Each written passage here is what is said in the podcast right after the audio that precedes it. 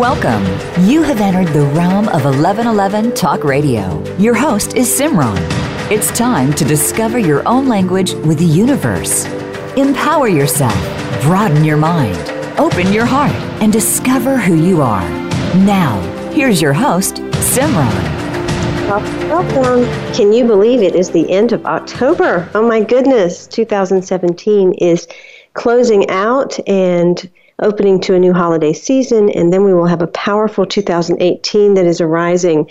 2018 is an 11 year, it is a gateway year, and it is an opportunity to truly deepen into the truth of who you are in terms of love and to begin embodying that space, knowing that space, and allowing the lightness of that space to inhabit every cell of your being. So I know that today's show will be a conversation and an exploration that will help you open to that if you are not, and help you deep into that even if you are. I'd like to mention that the 1111 magazine is out. I'd love for you to partake of all the nourishment that is inside of it. It is free every single month and filled with many different authors, change agents, and resources that you can access if they call to you. Otherwise, the wisdom inside will be most nourishing and fill up your heart, your mind, and your soul.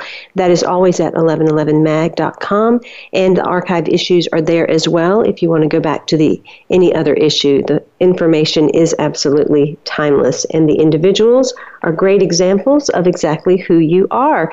In addition, if you're too busy to give yourself any type of multi body vitamin that allows for your mental, emotional, spiritual, and physical body to be enhanced, then I invite you to explore 1111 on audio. It has now been released and it is done in a way that is bite sized capsules of audios that allow you to receive the intentions, the meditations, the articles, and an additional life enhancement, life coaching component where you have inquiries and action steps that you can follow. So definitely check out all the things that 1111 has going on. My guest today is Eileen Workman, and she is an author, motivational speaker, and spiritualist. She has released her second book, which is Raindrops of Love, and I'd love to share an opening piece from that. An invitation to communion. Beloved, I am life, and I invite you in this perfect moment to realize that we, you and I, are one spirit flowing within and throughout the infinite realm of matter, and that our unity has always and ever been so. Although for a while you forgot that we were united, that did not mean we were ever separated. It just rendered you briefly insensible to our eternal connection. Know that I am your formless self, communing with you through these words because you desire the conscious reconnection of form and formlessness. The time has come for you to awaken and transcend your imagined limitations so that you can express evermore your formless self in the realm of form. This is from the book Raindrops of Love for a Thirsty World, and it is written by Life as shared with Eileen Workman. She has provided you an opportunity to understand soft love, tough love, self love, and life love. And now more than ever, we need these types of solutions in a world that wants to create more and more illusion. Welcome, Eileen, to 1111 Talk Radio. It is wonderful to have you here, and I'm so excited to dive into this beautiful conversation of love. Mm, thank you, Simran, for having me. I'm looking forward to it as well. Uh, one thing that I would love to dive into a little bit first is your personal story because so many people are in different realms, whether it is corporate jobs or whether it is the everyday rigmarole of daily lives of taking care of children and running errands, or even whether it's people that are in school and, and aspiring and, and trying to figure out how to make it in this world. And yet, we all have a beautiful spiritual connection. We all have a way to download messages. We all have uh, a manner in which we can receive what life is offering. And I'd love for you to share your background and how this all came to you, just so that individuals are more open and aware of the fact that they too are connected this deeply to life, no matter where they are coming from or what they are involved in. Mm, sure. Well, I suspect, like most people, you know, I, being raised in the, the present society that we have, most of us are spoon fed certain belief systems that come to us from our parents and from experts and from important elders in our community. And at some point, many of us, not all of us, but many of us reach a place where we begin to recognize that these beliefs that we were inculcated into are not ours. That we don't really believe them heart and soul, but they're teachings that we've incorporated in our lives on a thinking level. And when that realization hit me, I was probably in my mid 30s and was very active in the business world. I had an incredible career, a beautiful family. Things were going well in my life, but I wasn't happy. And that deep rooted sense of unhappiness came from the fact that I didn't know myself. I didn't know what was true for me. I only knew what other people told me was true for them or that they were told to believe was true for them. I didn't even know how many other people in the world believed it. So that started a quest on my part to delve into reality in a way that wasn't filtered through these beliefs or understandings that I had held onto for all the years that I had held onto them. And that led to ultimately what the world called a psychotic breakdown. and for me, I labeled it as a spiritual emergency. It was the moment when I had to turn inside and, and face myself and say, I don't know what to believe, so I'm simply going to say, I don't know what's true about anything. And going into that sort of zero belief space and then facing the world from there and saying, show, show yourself to me. And so that was the genesis of the book was the the realizations that came full fledged into my experience when I asked life, "Show yourself to me." Mm. You know that is probably a place that so many people don't realize has to happen. You know, we fight some of the, the obstacles that start to show up or the challenges or anything that's not working. And instead, we try to push through it and make life work the way we want to control it. And it often leads to these places where there is a crisis in life, a spiritual crisis or a physical crisis or some sort of thing that leads to the breakdown of of the illusion of life that we have created and that's the only way to really surrender the identities and open up to something more. And that sounds like what you allowed to happen, that you really surrendered not just to life, but you were willing to surrender the identities along with the beliefs that were there so that you could open to more illumination and uh, a perspective that was unbiased and neutral to really see life as it is. Yes, and and I would say probably the the greatest distance between the inauthentic self and the authentic self is the distance between surrendering to the not knowing versus trying desperately to hold on to the belief systems because of the fear of what it means if we have to surrender the beliefs and we don't pick them back up at the other end because something else turns out to be true. And I think that's what most of us fear. We fear that if we leave our beliefs aside in order to truly investigate reality, we might discover that the answers were not what we thought they were. And indeed, we might discover that some of the answers are unknowable. And that's a terrifying admission that we're not in control, that we don't own the answers, Therefore, we can't manipulate reality and use reality to accomplish our objection, our objectives, but we have to let reality come to us and meet us so we can know it. I love how you've broken up this book. You have termed it as soft love, tough love, self love, and life love. And you talked mm-hmm. a little bit already about the soft love piece, which is the wonder of self realization that probably sometimes can be blissful and other times cannot be so comfortable to get to. Mm-hmm. Talk about the tough love piece, the challenge of self discipline, and mm-hmm. how how important that is, and how to move into that, um, especially when when an individual is trying so desperately to hold on to those beliefs and that identity that they or their attachments that they have. Yeah, this is a tricky part of the process because the ego will do whatever it can to defend and protect itself from criticism. it's so terrified of its own insecurity that its job is self-protection. That, that's its whole survival mechanism. So it makes it very difficult for us to look at ourselves objectively and notice the things about ourselves that potentially would be beneficial for us to change because there is an egoic fear of if I admit that I do this, then I'm going to judge myself as less than, chastise myself for having, you know, been foolish this way or behaved badly. And I have to go through all that suffering and stress and punishment before I can then go ahead and change whatever it is I want to change. That's the ego's process. So to get into the, the mode of joyful self-discipline, of joyful change, requires us to learn how to treat ourselves lovingly to say the moment I notice something that I'm doing isn't working, rather than make myself feel worse about the situation, let me just start where I am with the recognition that I'm doing this particular pattern behavior and it's not being, it's not successful. I'm not getting the results I want out of my engagements with life. So I want to change that.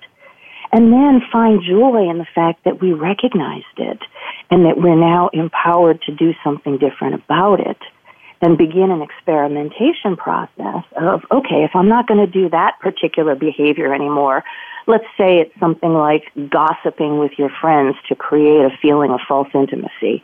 And you notice that you do that and you realize it causes problems in your life when the gossip gets spread and people come back to you and there's all these dramas and things that don't feel good.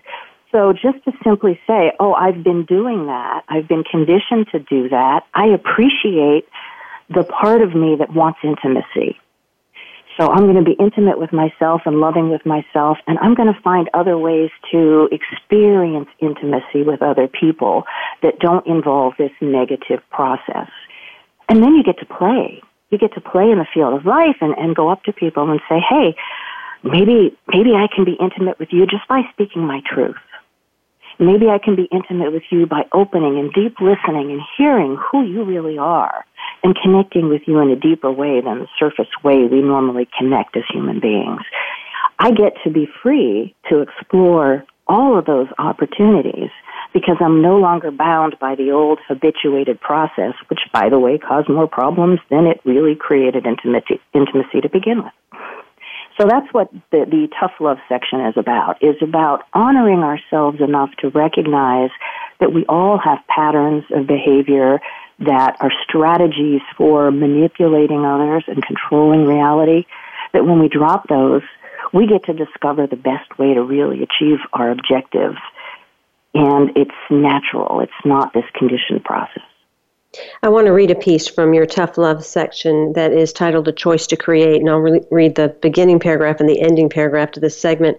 Beloved, I have heard countless cries of human distress over the suffering, dissonance, hatred, and anger expressing itself throughout the world at this time. I feel how this troubles the human heart, and I know how painful it is to witness the violence and damage now being inflicted upon the precious and beautiful face of your earth. I love your sensitivity, and I honor the way that you long for a resolution for all of this pain. Know that resolution must come, for what is unsustainable cannot remain forever a part of the world. Everything you are witnessing at this time hints at the massive shift in consciousness that is already well underway within your own species. Your degree of willingness to allow your ego to dissolve within my boundless living flow will determine how collaborative we are. We don't need to do it all at once or to make it all happen, all or nothing proposition. I am inviting you to gradually explore my field at your own pace. Over time, you will learn to trust the changing tide that is already stirring within you the same way you have come to trust the natural changing of seasons every year. The long dark winter of human discontent is drawing, at long last, to a conclusion. What springs forth next depends on how you are willing to open and express the living truth of your higher self in the world.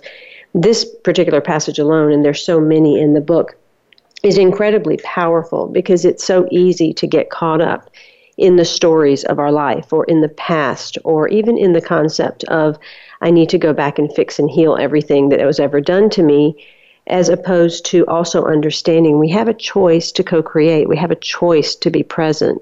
Talk a little bit about that when it comes to the self discipline and the tough love. Mm, good question. Well, for me, the choice to be present involves a willingness to not come from the head as the sole impulse in which I move in the world, where I'm thinking, thinking, thinking about how to engage with other people and is this strategy going to work? Is that process going to going to ricochet?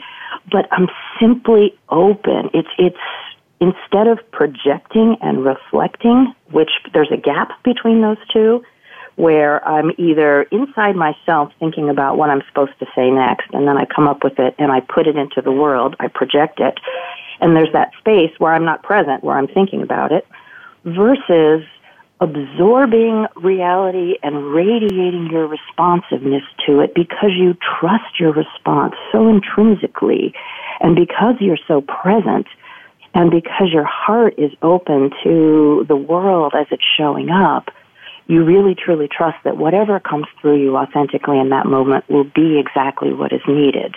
You don't have to put spin on it or manipulate it or try to figure out how to use it. You just deliver it. So it's almost a flowering of the soul into the world that is not confined or constrained by thinking about what the flower should look like or how it should smell or who it should speak to or you know where where it should open or how long it should be open for. The the key to freedom, beloved, if you tell another what's wrong with them, you rob them of the joy of self-realization. However, if you encourage another to investigate the source of their own discontent and inner suffering, you are handing them the keys to freedom's gate and allowing them to unlock the gate all by themselves. This is from the book Raindrops of Love for a Thirsty World. It is a timely spiritual guide to surviving and thriving in today's pervasive, gloomy atmosphere of alienation and fear. Her new book, Raindrops of Love for a Thirsty World, is her second book.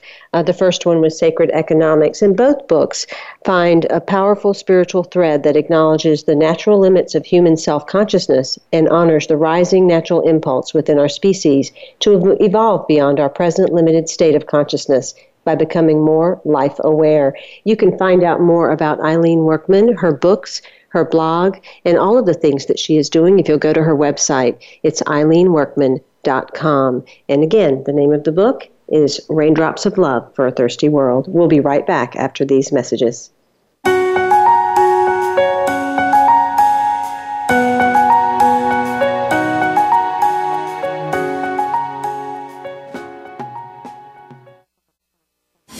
We're making it easier to listen to the Voice America Talk Radio Network live wherever you go on iPhone, Blackberry, or Android. Download it from the Apple iTunes App Store, Blackberry App World, or Android Market. Have you seen 1111? Do you wonder why certain numbers keep showing up in your life? 11, 111, 22, 33, 444?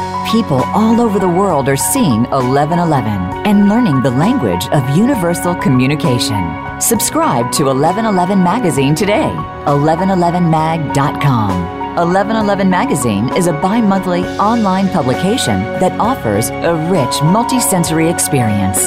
Engage with experts and topics of consciousness. Become enlightened, empowered, and energized so you live a passionate and authentic life of conscious choices. 1111 Magazine, a daily staple for lifting the mindset, expanding the heart, and experiencing greater aliveness. 1111 Magazine. Order now at www.1111mag.com. 1111mag.com. Do you want more out of life? Tired of settling in relationships, your career, health, or finances? Want to experience greater aliveness? I am Simran I support people in listening to their conversations with the universe, the guiding signs, symbols, and synchronicity. I mentor people to anchor in trust, love, and confidence to live their heart's desires. Let me guide you in embracing the challenges and the obstacles so you embody and integrate the gifts they bring. No more human doing. You are here for being, bounteously and abundantly. Experience your soul's natural rhythm, your powerful essence don't shrink back any longer. Release the struggle. Learn how to let go. Create in different dimensions. Transform separateness, grief, anxiety, anger, and chaos into living your destiny. Connect with me at IamSimran.com. Live more freely, spontaneously, and joyfully. Don't conform. Live a life of courage. Let's start now. Through my online courses, mentoring programs, or one-on-one coaching, it's time to change your world. Connect at iamsimran.com.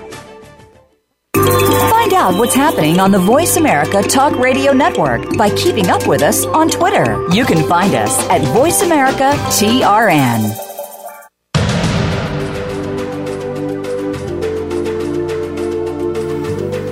You are listening to 1111 Talk Radio. Simran is an award winning author, publisher of 1111 Magazine, powerful speaker of wisdom, and a life mentor. Find out more at IamSimran.com. Now, back to 1111 Talk Radio. Eileen Workman has miraculously summoned the profound wisdom of the life force in a series of loving messages. These communications come at an opportune time as we drift in a sea of anxiety and worry, deeply shaken by recent political, economic, and social crises, and starved for connection due to divisiveness. A decade ago, Eileen experienced a startling spiritual awakening. Abandoning her high powered, highly paid role in the financial world, she opened up to a channeled gift of eloquent, soul stirring passages from what she calls life, the life force, a field of energy and love that transformed her life and her relationship to humanity. She has two books. One is Sacred Economics, and her second is this one, which has released this year Raindrops of Love for a Thirsty World. I'm going to read a passage uh, from the book that is Be the Flow. Beloved, I encourage you to notice how you are defining the living world. Are you perceived in a world made of separate objects, or do you perceive connectivity and flow everywhere you look? If you are still observing a world of separation, I invite you to dive headlong into my river. See the flow. Be the flow. Honor what you observe flowing all around you and flowing within you, for that is life, and you are not separate from it. Love it all, for none of it exists apart from you, or even outside of yourself. When your heart comes alive, self ignites and radiates this state of grace, all things become possible.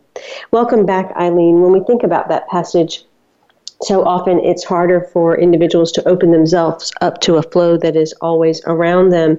But particularly the last piece is something I want to dive into where you say, love it all, where life says, love it all, because so often when we do see the things that are going on right now in the world, on television, in the communities, the very resistance that rises up is to love that, to actually be able to even hold that in this space called life, in this space called love. Talk about that part of the tough love that we have to dive into when it comes to self discipline.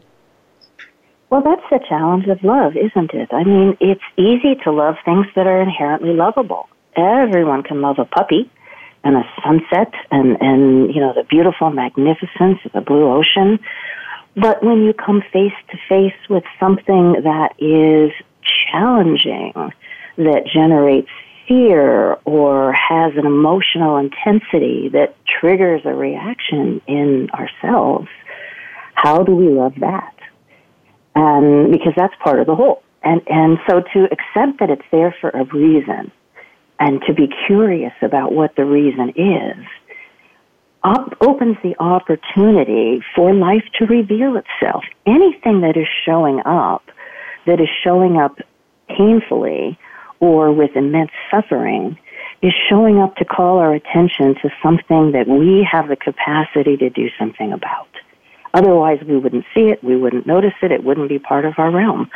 So if it's showing up, it wants us to see it. And part of the challenge is we want to push that away. We don't want to see the ugly things. We don't want to see the painful things. We don't want to see the challenging things because that means we might have to change something about the way we're operating in the world. And that terrifies us.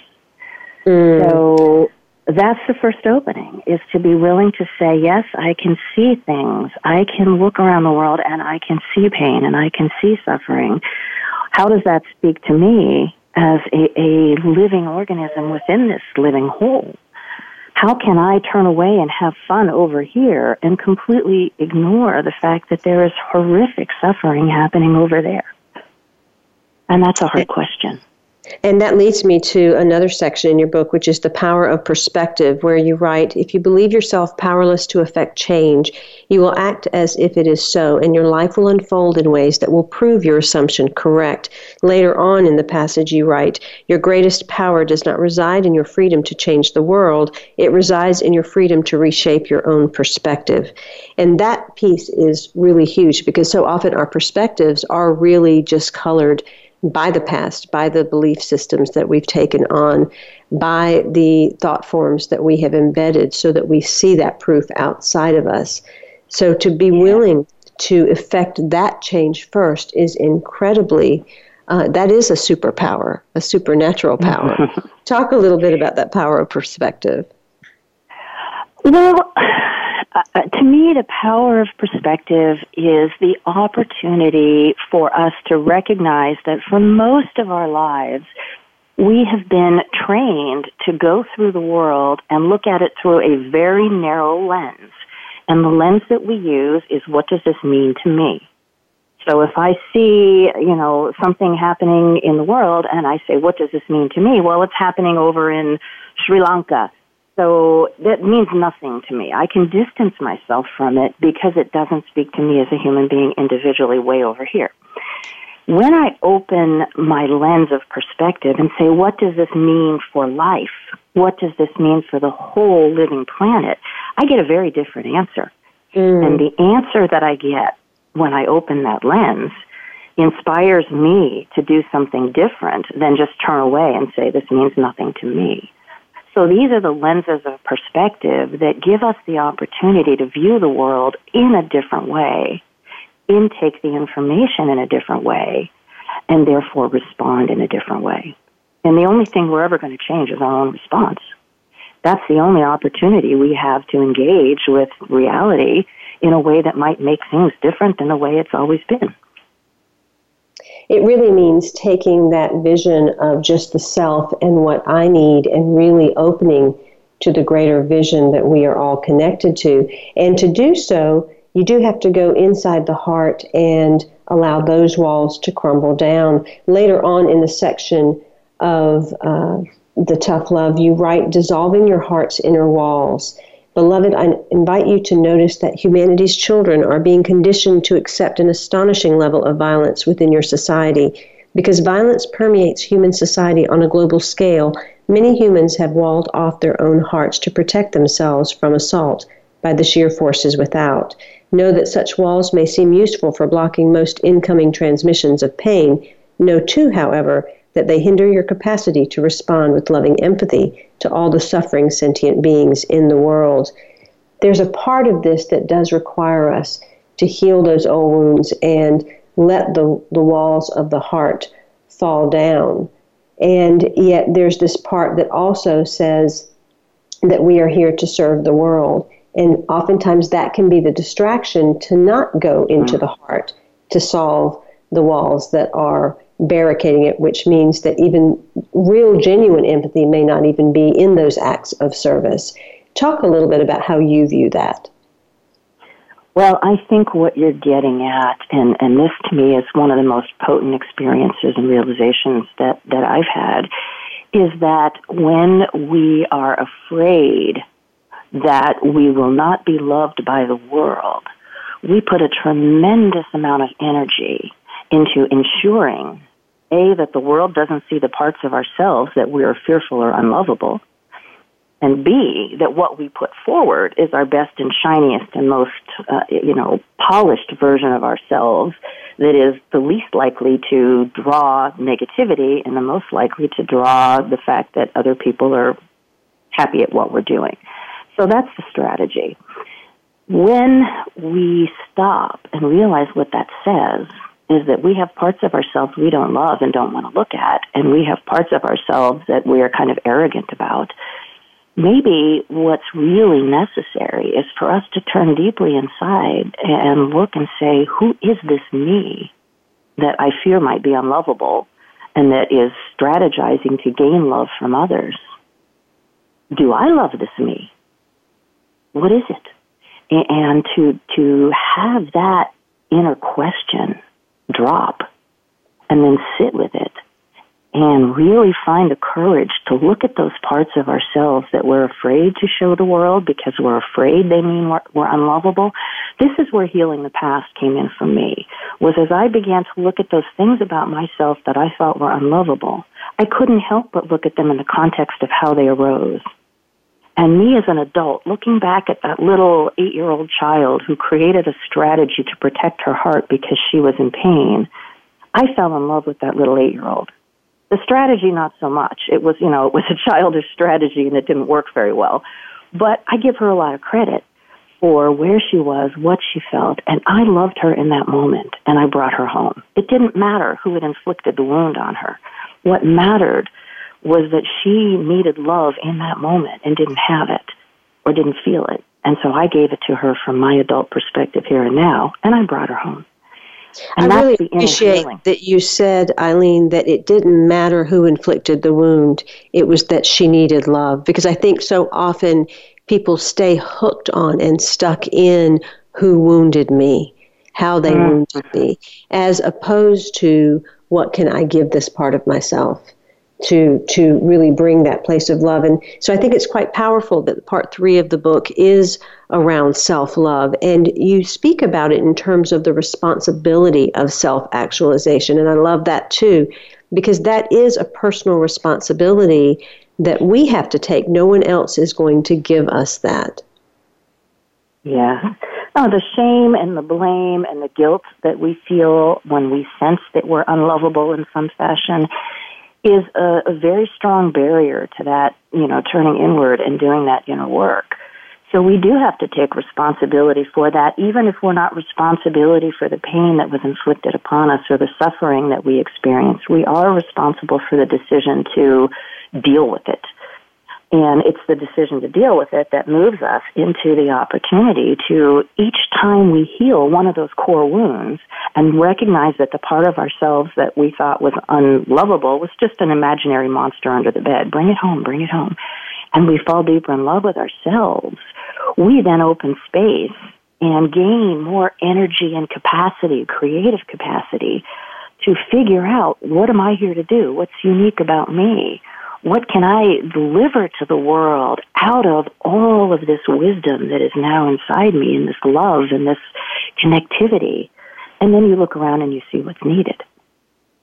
Mm, in my own book, Your Journey to Love, that's so much of what that's about. It's about self love and the sacred marriage between the light aspect, the dark aspect, and the innocent child within us to bring that together.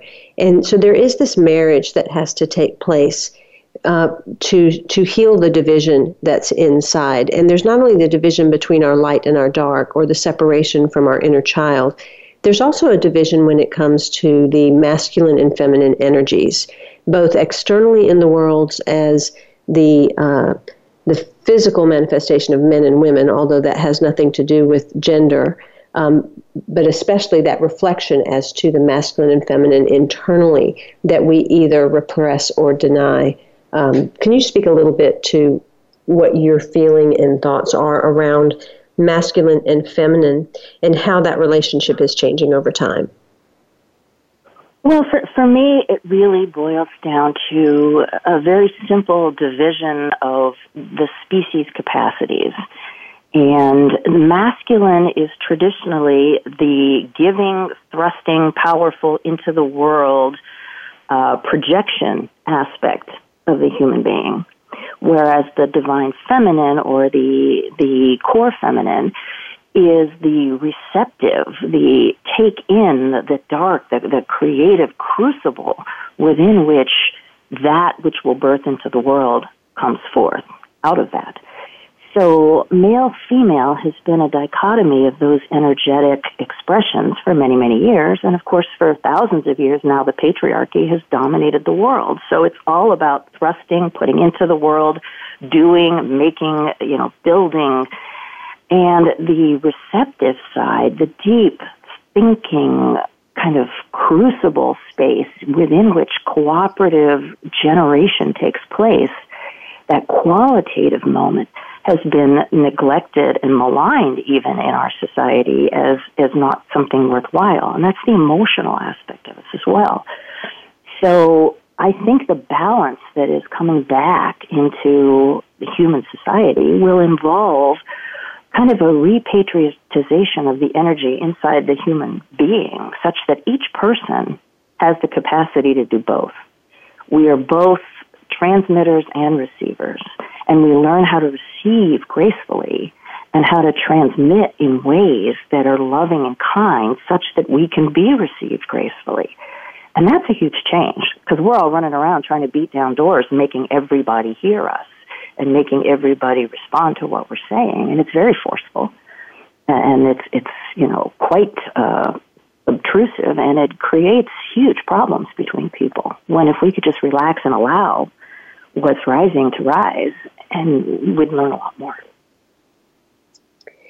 And as we move into that balancing aspect, especially when we're looking at the way life has balance, it uh, life shows us in its different seasons and cycles, in its manner of life and death, and moving in and out of spaces, that all of this is part of a natural unfolding. And if we can look at it from that bigger perspective, instead of attached to our own human individual perspective all the time, we might slip into more of that natural way of flow. Is that part of what people find in the book when they're going through as they experience the four levels of love? Yes, I do think what you'll find as you move through these different stages is that the you know the soft love section is really about a mother and child. We're dealing with the infantile and young state of ourselves who doesn't know who it is and, and needs love. And so that's the first section. The second section is more the kind of the adolescent period of going through that inner growth and development. Uh, the third section is really the young adulthood, where you begin to produce out of your greatest and highest capacity. And then the fourth section is really that long stretch of self mastery as you as you drop into yourself and really discover your own capacities and you're honing yourself. You got all the rest figured out, and now you're just sort of doing yourself in the most uh, wise and energy conserving way that you know how to do it, and being a a benefit to life as well. So there is a flow and a sequence, and and my, I guess, my belief is that humanity right now, the collective consciousness is probably in its adolescent phase. And that is why, you know, because it's mostly an adolescent consciousness, we're dealing with a lot of the traumas of adolescence, the melodrama, the narcissism, the aggression, the cliques, the, you know, the, the arrogance, the insecurities, all of that is happening in our society.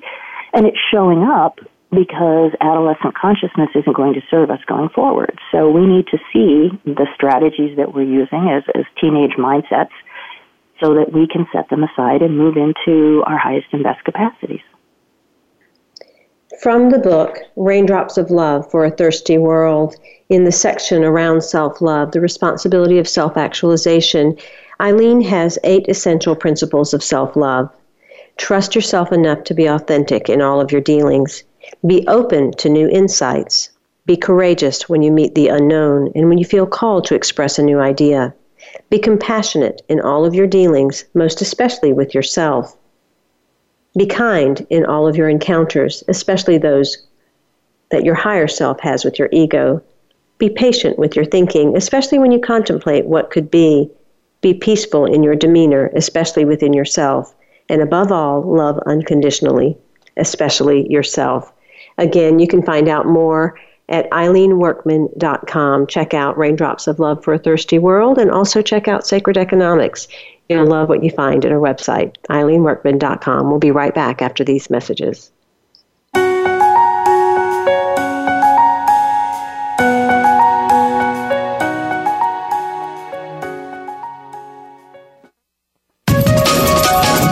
Live up to your fullest potential. This is the Voice America Empowerment Channel. Do you want more out of life? Tired of settling in relationships, your career, health, or finances? Want to experience greater aliveness? I am Simran. I support people in listening to their conversations with the universe, the guiding signs, symbols, and synchronicity. I mentor people to anchor in trust, love, and confidence to live their heart's desires. Let me guide you in embracing the challenges and the obstacles so you embody and integrate the gifts they bring. No more human doing. You are here for being, bounteously and abundantly. Experience your soul's natural rhythm, your powerful essence. Don't shrink back any longer. Release the struggle. Learn how to let go. Create in different dimensions. Transform separateness, grief, anxiety, anger, and chaos into living your destiny. Connect with me at iamsimran.com. Live more freely, spontaneously, and joyfully. Don't conform. Live a life of courage. Let's start now. Through my online courses, mentoring programs, or one-on-one coaching, it's time to change your world. Connect at iamsimran.com. Are you an artist, healer, teacher, author, speaker, or coach? A wellness or holistic practitioner or energy worker? Maybe you want to be. Do you desire to serve the world, share your gifts, live your dreams?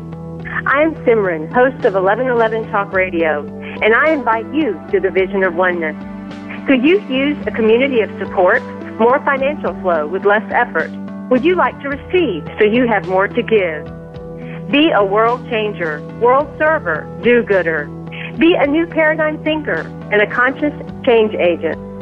A part of a growing community creating collective streams of prosperity and wellness. By simply serving yourself, you serve others. Feel great, have more energy, sleep better, gently detox, lose unhealthy weight, and build strength. It's time for more freedom and financial flow.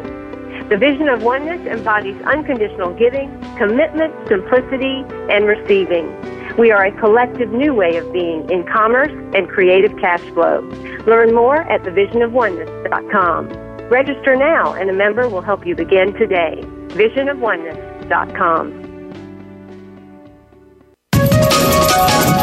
Live up to your fullest potential. This is the Voice America Empowerment Channel.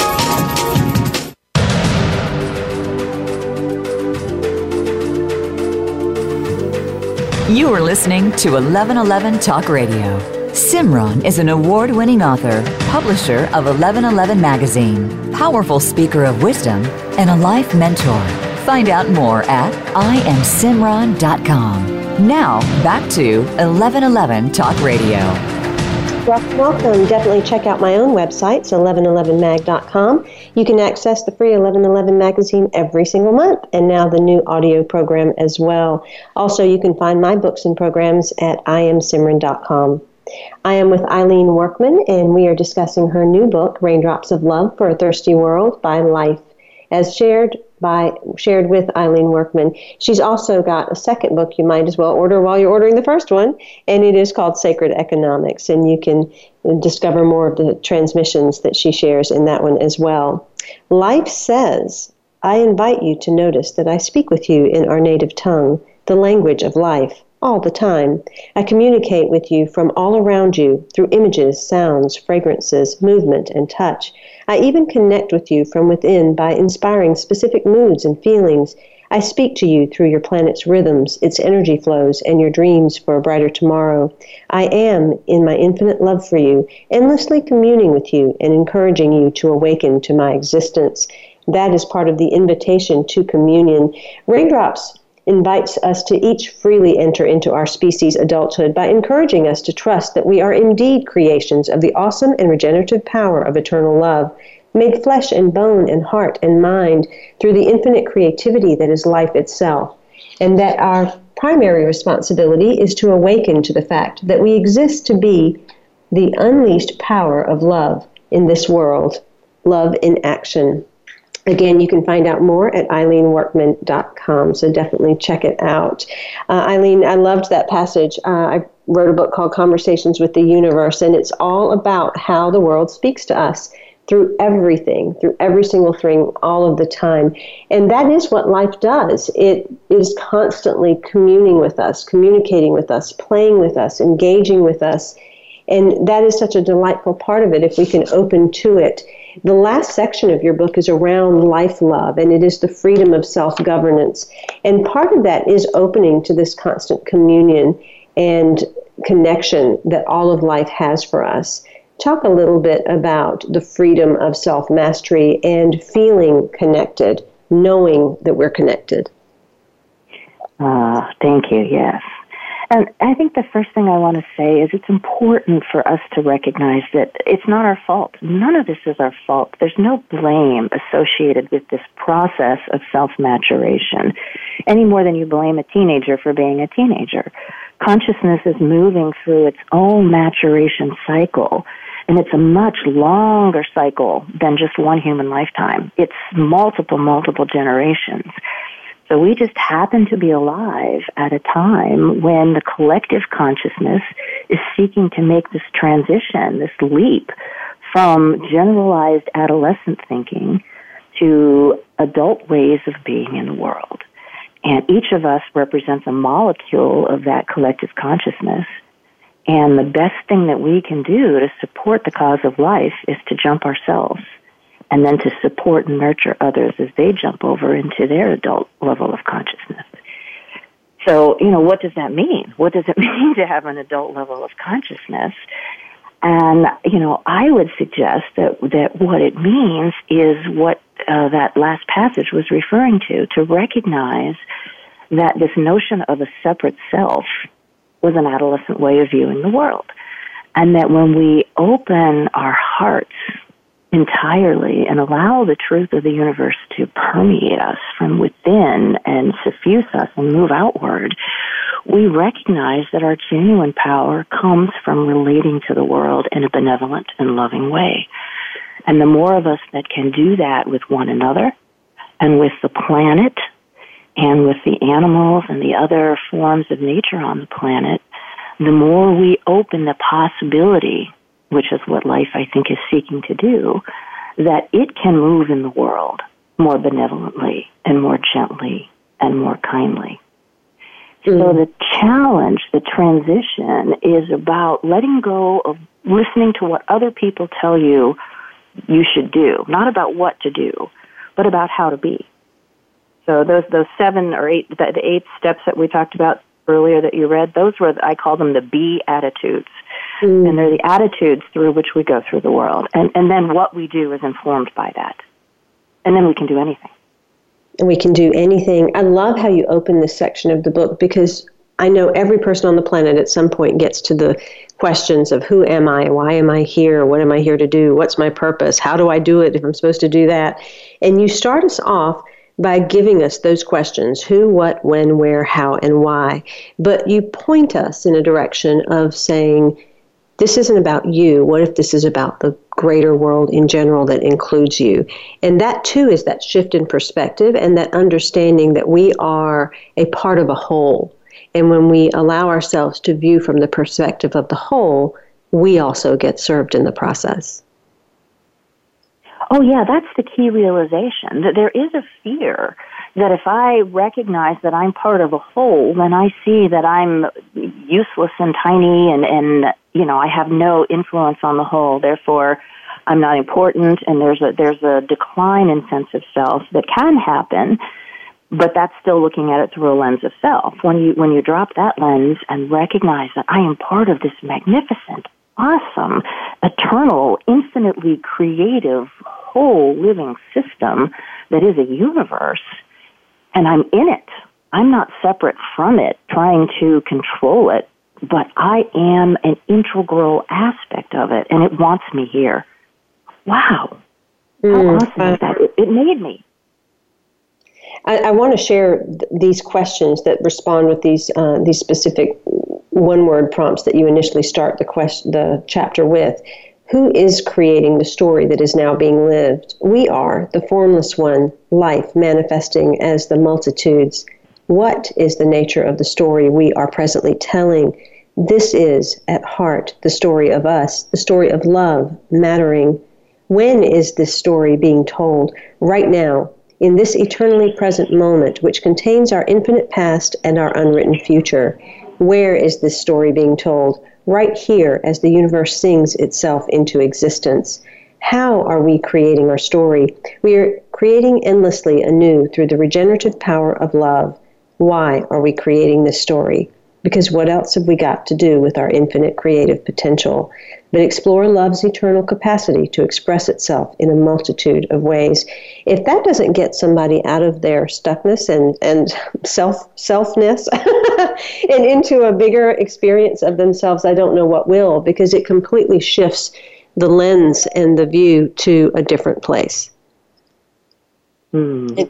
ultimately, well, isn't that our purpose of life is to shift that lens to encompass ourselves in in in harmony, in collaboration, in communion with everything else around us.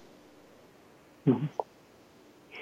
Yeah, that I mean that's the the whole thrust of I think what my inner experience has been and what the book is attempting to invite other people to experience firsthand, not to believe what's written in the book, but as they read those words, to open the heart and allow the resonance of the words to communicate with them on a cellular level. It's a physiological shift. It's not just in the head. It's in the heart and it's in the, the cells of the body. It's, it's the spiritualization of all that we are. So tell me, how did allowing these messages to come through you change you? Well, I guess the best kept secret of the suggestion that we love the world and that we love all that is is that as we start to practice that, we're the ones who feel love first because I can't feel love for you without feeling love within me first so that I can bring it, bring it, or unleash it into the world. So as that process began unfolding in me and I began tentatively summoning into my heart just incredible upswellings of love and then directing them at others silently, just directing them into the world and allowing that energy to be the energy upon which my words ride. When I speak into the world, I'm summoning the power of that love from my heart. When I move in the world, I try as constantly as I can to have that energy be the energy that is informing my cells as my hands move and my feet move and I touch other people in the world and I touch things in the world. And I let that be the way that I operate there's a qualitative difference in my experiences. Mm. So that's the exploration, the experiment, if you will, that I am encouraging everybody to run for themselves.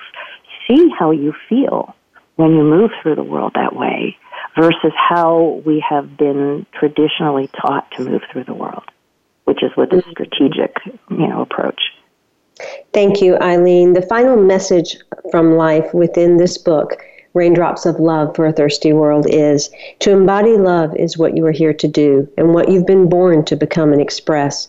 Know that while the results of our present experiment may not be known or revealed in your limited human lifetime, the formless one life, which has no end and which loves you and contains you forever, will know and apply the results in time for the benefit of the entire living flow. And you, beloved, are that. I love you. I trust you. I believe in your capacity with all of my heart and soul. How could I not? For you are me, breathing endless love to life. Be life, beloved. Be love. Be perfectly you. Love always. Life. It has been suggested that change is the only cosmic constant. Raindrops of Love for a Thirsty World shines the light of love on the journey into the truth of our perfect aliveness. Inspirational and uplifting throughout, this book bathes us in the trust, openness, courage, compassion, kindness, patience, and peace that is our birthright. Check out Eileen Workman at eileenworkman.com and find out more about what she's doing. Next week, my guest is Dr. Christopher Sowton, and we are going to be talking about dreams and all that they are here to tell us. Until then, in love, of love, with love, and as love, I am Simran. Be well.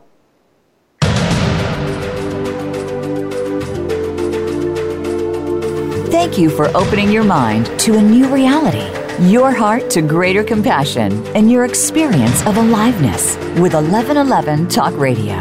Join host Simran next Monday at 8 a.m. Pacific, 11 a.m. Eastern Time to step through the gateway of conscious living here on the Voice America Empowerment Channel. Remember, you are not on the journey, you are the journey.